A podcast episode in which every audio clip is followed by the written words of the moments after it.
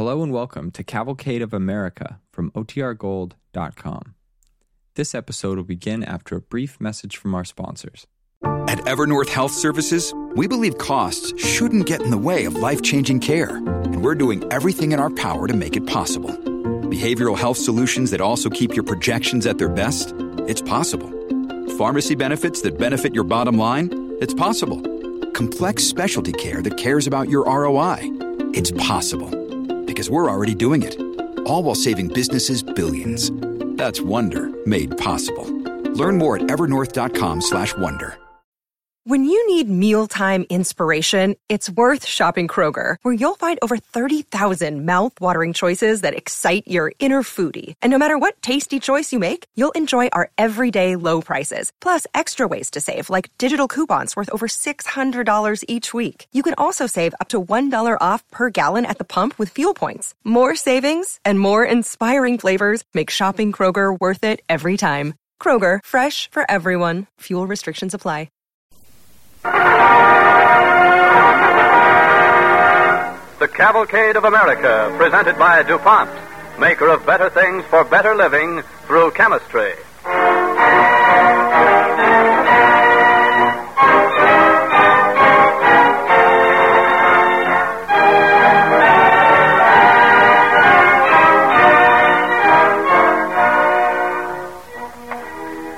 We'd like to tell you the story of a woman who worshipped a man who was wrong.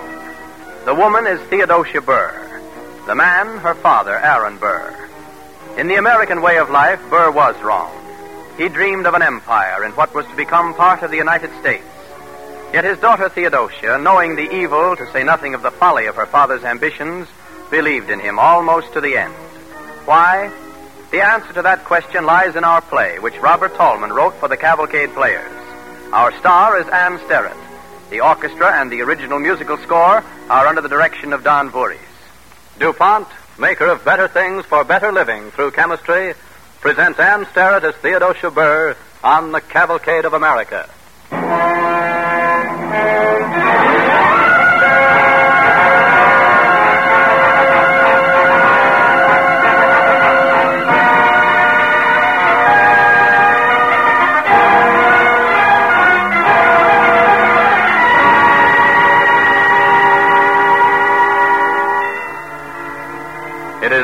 Eve of the year 1800. In the stately dining room of the mansion house of a country estate in lower Manhattan, the host, a handsome, magnetic little man in maroon waistcoat and fluffy white stock, is proposing traditional New Year toasts. He is Aaron Burr. And now, ladies and gentlemen, I offer a third and final toast. To the next president of these United States, the one who will make us great, who, God willing, will open for us the great empire that lies to the Colonel west. Burr, Yes, General Hamilton.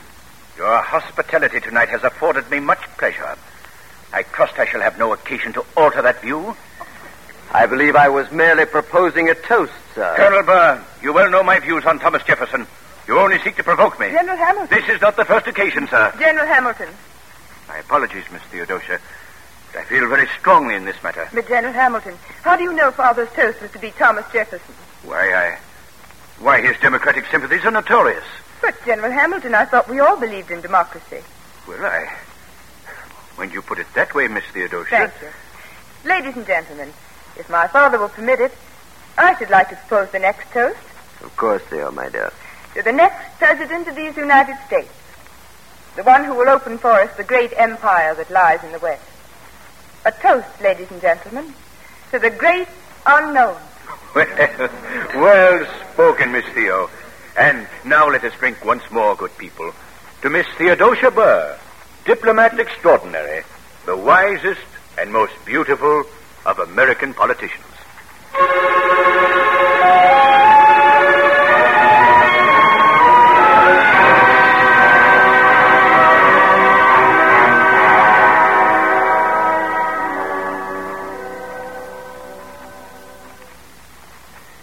Magnificent, Theo. Magnificent. You knew that General Hamilton would forget his political principles in the presence of a woman's beauty. And Father, you promised me you'd hold your temper with General Hamilton. Ah, you're right, Theo, you're right. We can't afford to antagonize anyone just now. But when this election is over, General Hamilton will discover That that. you are the author of a great political revolution, the guiding genius of the Democratic Party. So why bother with petty personal quarrels? Hmm. Again, you anticipate me, Theo. But it won't be easy. The election laws favor the property owners.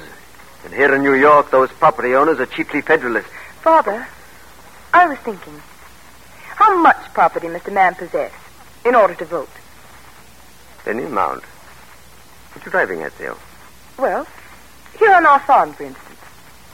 Couldn't we deed over just enough land to our tenants to give each of them the vote? And couldn't other Democrats do the same? Theo! You found the answer. Of course. Why didn't I think of that before? New York is in our hands. Oh, but Father, that still might not be enough to win. Oh, it will, the way I'm going to do it. I get Swartout. He has a social club called Tammany. And it has a clubhouse called the Wigwam. We'll buy more clubhouses, one in every district. And everyone who joins becomes a part owner and also a voter. But if these new members of Tammany have no property in the first place, how are they to purchase a share in one of these new clubhouses? We'll give it them. And where will you get the money for such a venture? Oh, I'll raise a campaign fund. I. Oh, that won't be enough. Theo will need money. A Great deal of money. Joseph Alston. He's one of the richest men in the South.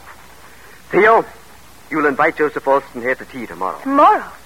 Oh, but I've already invited Washington Irving for tomorrow, Father. Put him off, Theo, and see Joseph Alston tomorrow. For me. All right, Father, if you insist. Thank you, my dear. I was sure that you would.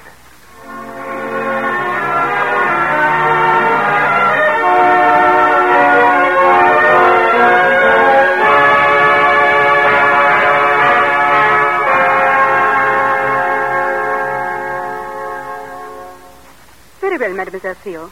This time, play the whole exercise through without stopping.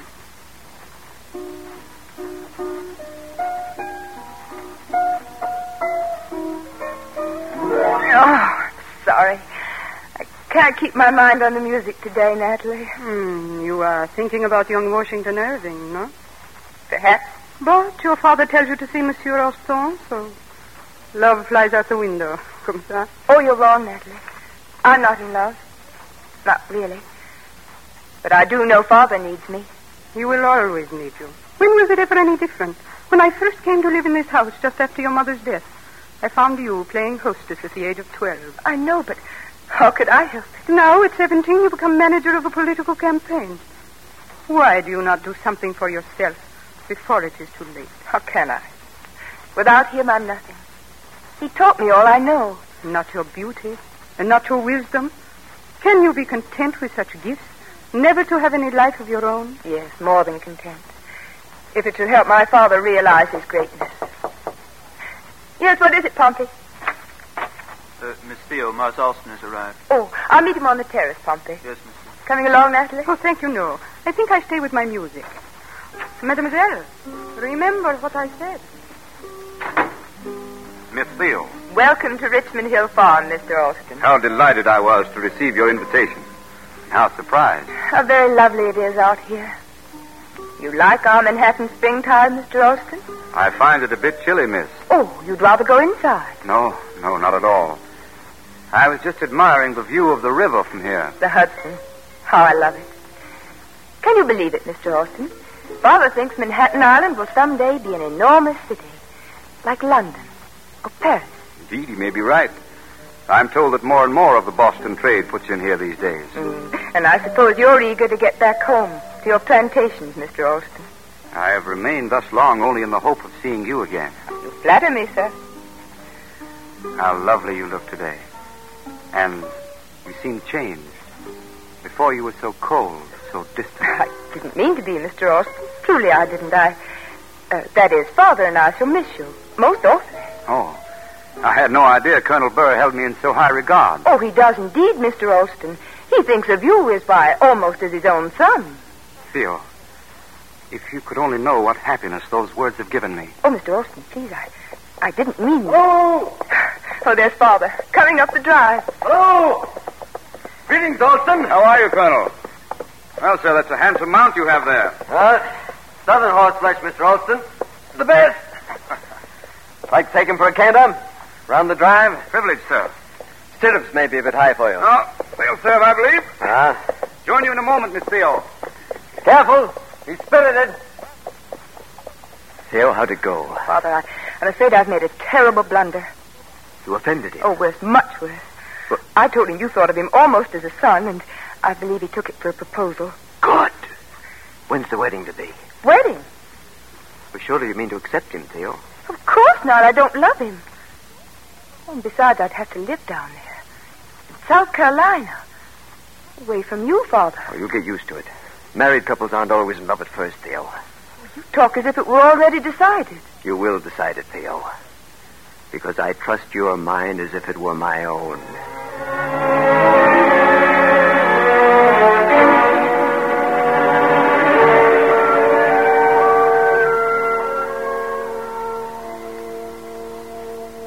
Father, please stop pacing so. Sit down, relax. Sorry, Theo, I'm all on edge.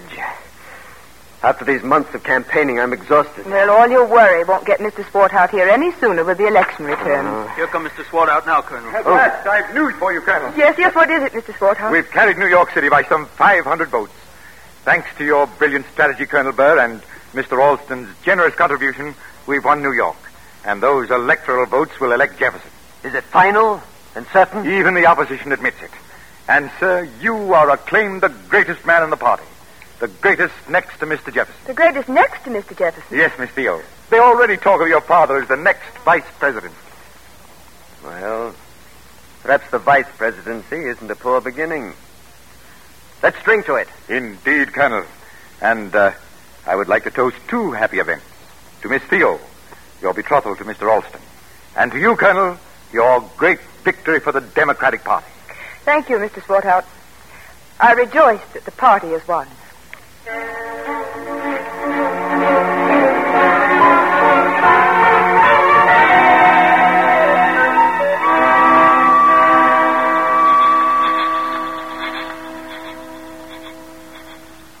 Oh, those horrible night sounds beginning again.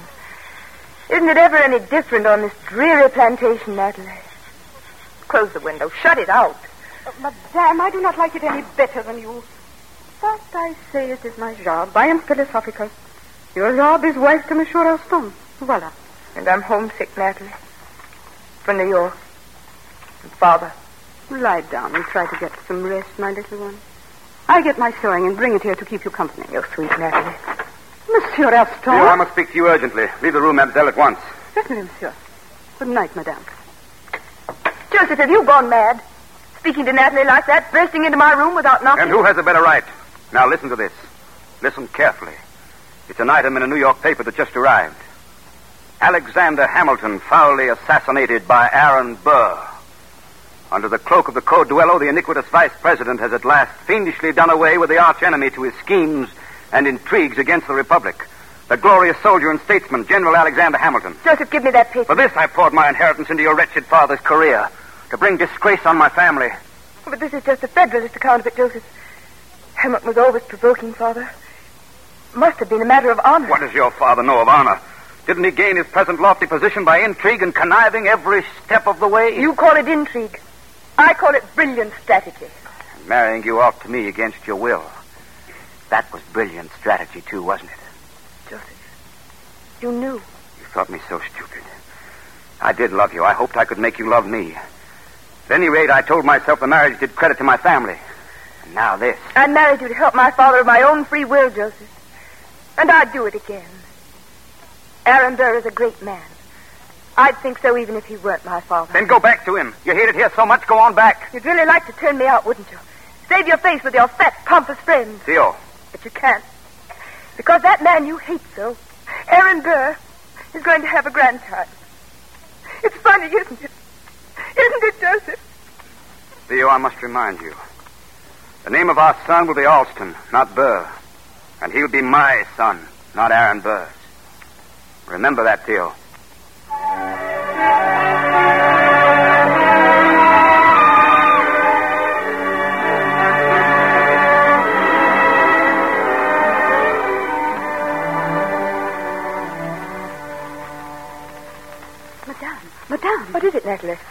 Madame, your father. He's here. My father?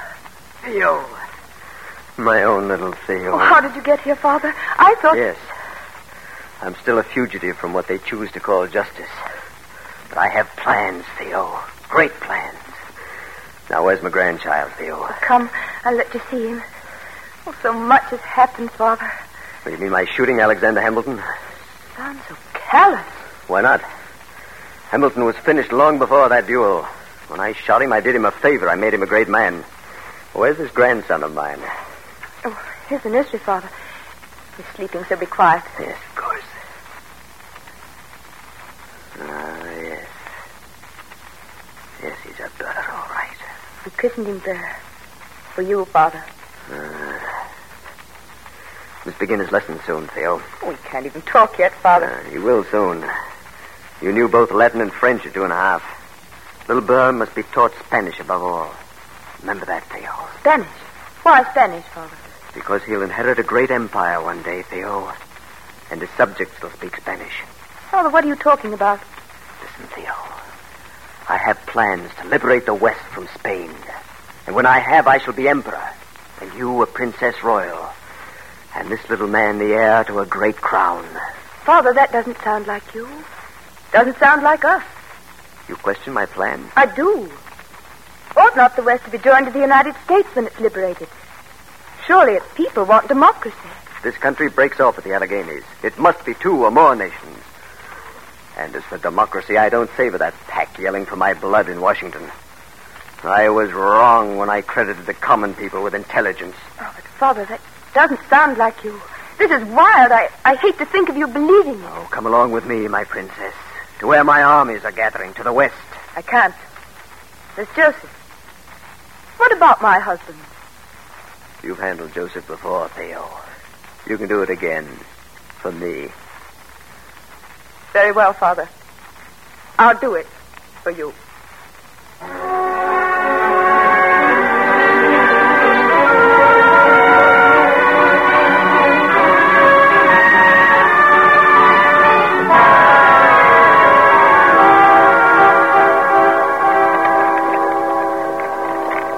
Where are we now, Father? The Ohio River Road. At a secret landing just ahead where you see that lantern. Father, there's a man coming out on the road. He has a gun. It's all right, Theo. Halt! Who goes there? Water! Whoa! All right, Sentry. It's I, Burr. Oh, Your Majesty. I'm sorry, sire. This is my daughter. We'll leave as soon as possible. Her Royal Highness is prettier than I dared to hope, Your Majesty. Thank you, Sentry. Careful, Theo. Hold that lantern a little higher, if you please. Now, carefully your footing here, Theo. There's the gangplank. Where did you get the money to build such a boat, Father?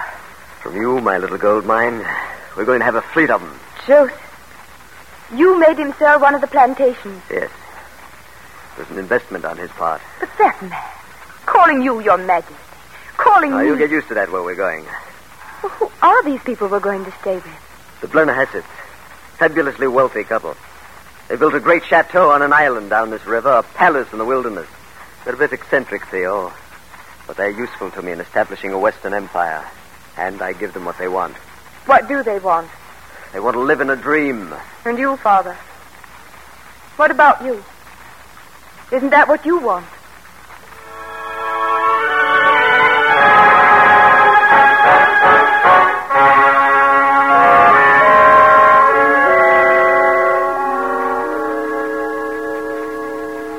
Your Majesty, how much longer are we going to have to wait for these armies of yours to materialize? Now, don't rush His Majesty, Harman.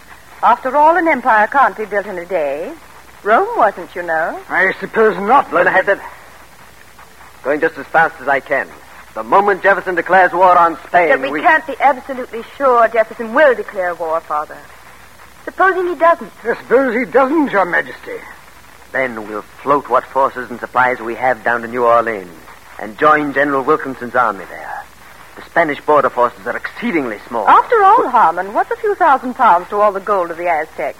And the ambassadorship to the court of St. James. Listen. Listen.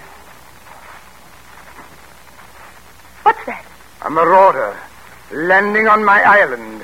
Fetch me my musket. I said get me a musket. I distinctly heard a marauder. My way. No, I please. said I'm going No, in but there. Just our prince consort. Prince Archduke, what nonsense. Theo, go and pack your things. You're coming home with me at once. Joseph, you will remember your manners. I'm sorry, Theo. Colonel Burr, madam, but there's no time to lose. Joseph, it's no use. I'm going to New Orleans with father. Theo, you're mad. They're talking of arresting the whole lot of you for treason.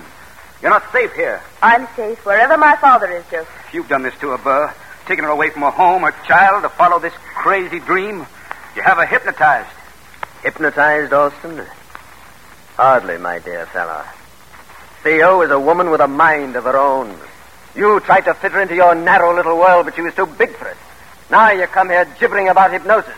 Go on back to your swamp. Theo and I have had enough of you.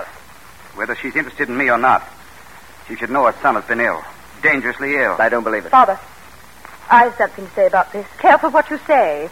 Our fate is in your hands, Your Royal Highness. Oh, do be quiet. Joseph, is he all right now? He's better now, but the fever may recur at any time. Theo, can't you see this is just a device of this rascal to lure you back? I don't care if it is. I want to see my little boy. And I'm sick of all this royalty rubbish. You're living in a dream. All of you. But Yes, you too, Father. My little boy is sick. He needs me. That's real. People are real. Can't you see how empty it makes all this? Very well. You may go to your child, Theo, but remember, when the Empire is established, I expect you to fulfill your obligations. Well, I won't. I hope there never is any empire. I hope you fail. Theo! You really mean this? I really mean it. That's the only thing that ever could have made me fail, Theo. The only thing.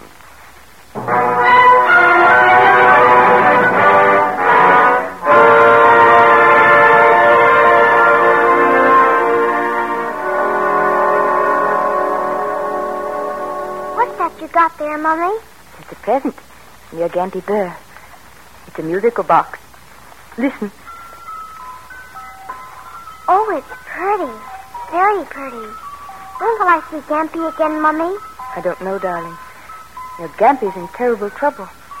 They've put him in jail, and they're saying things about him that aren't true.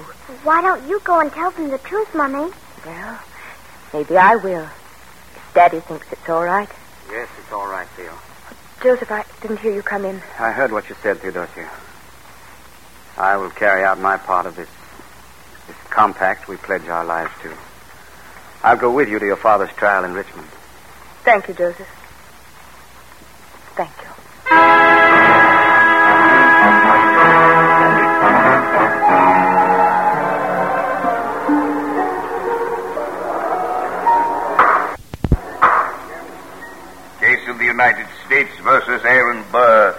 Charged with treason and misdemeanor. Judge Marshall presiding. The jury will rise. Gentlemen of the jury, how do you find? Because no act of overt treason has been proved in this court, the jury finds the defendant not guilty. Not guilty because not proved guilty. Your Honor, I object. Yes, Colonel Burr? I'm either guilty or not guilty. I demand that the verdict be rendered in the proper form. The verdict will stand, but the clerk will record the simple verdict of not guilty. Court adjourned. Father. Theo, my dear. Congratulations, Burr. Thank you, Joseph. What will you do now, Father? I can't stay here, that's certain. Perhaps England will have me for a while, and then France for a while. When I run out of countries, maybe they'll let me come home. I wish I could go with you. No, Theo, oh, you go back with Joseph. You two forget about me. I've been bad luck to you, as I've been to everybody. Goodbye. God bless you both. Oh, Father. Goodbye, Theo. Goodbye, sir, and thank you. Funny his admitting that after all these years. Admitting what, Joseph? About his being bad luck to everybody. Bad luck. My father? Never to me, Joseph. I'd rather not live than not be the daughter of Aaron Burr.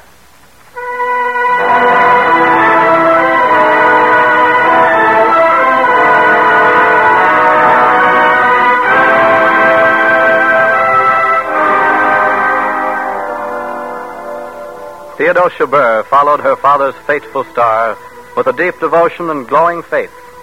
Through her wise decision in his great crisis, we of today are better able to understand the brilliant but tragic destiny that overshadowed Aaron Burr.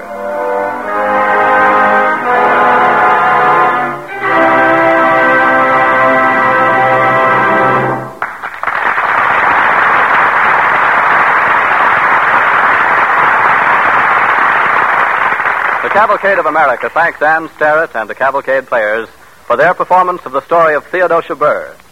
And now DuPont brings you news of chemistry at work in our world. To every one of the 70 million tons of steel America is making this year, chemistry is adding its contribution. To name just one chemical used in steel making, in the hot pickling baths that clean steel blooms, the steel industry will use more than 900,000 tons of sulfuric acid this year. There's a story in those pickling baths that reveals the extreme accuracy with which the modern chemist works. The problem is to remove the scale without harming the steel. Acid will attack scale, but it bites into metal too. So DuPont chemists added a specially devised inhibitor to the acid. DuPont sulfuric acid, containing small amounts of this chemical inhibitor, takes off the scale picked up by the sheets and bars during the rolling operation in such a way that the acid works only on the scale, not on the metal. Chemistry lends an invaluable helping hand all along the steel production line.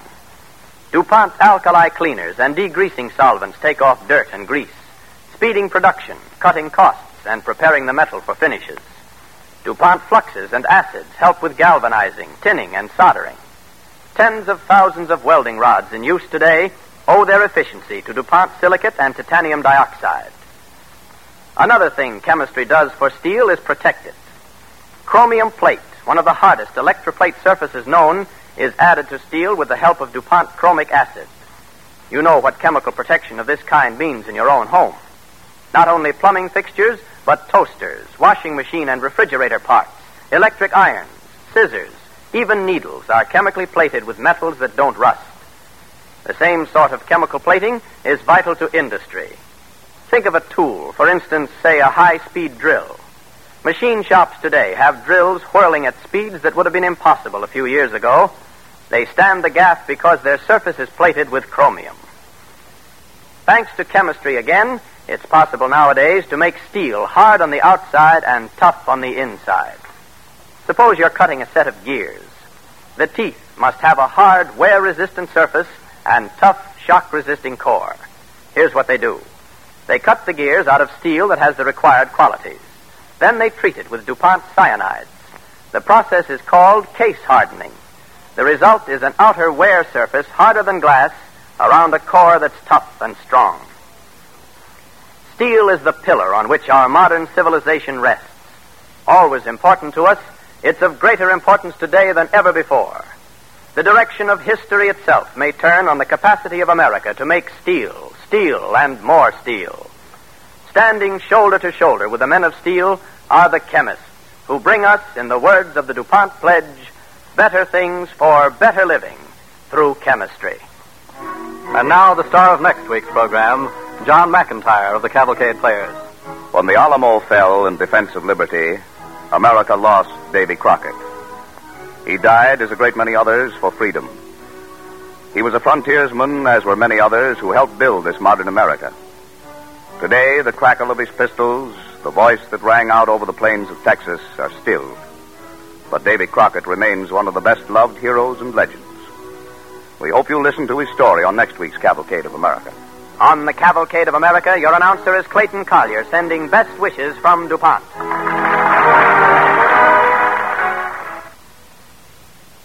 This is the National Broadcasting Company.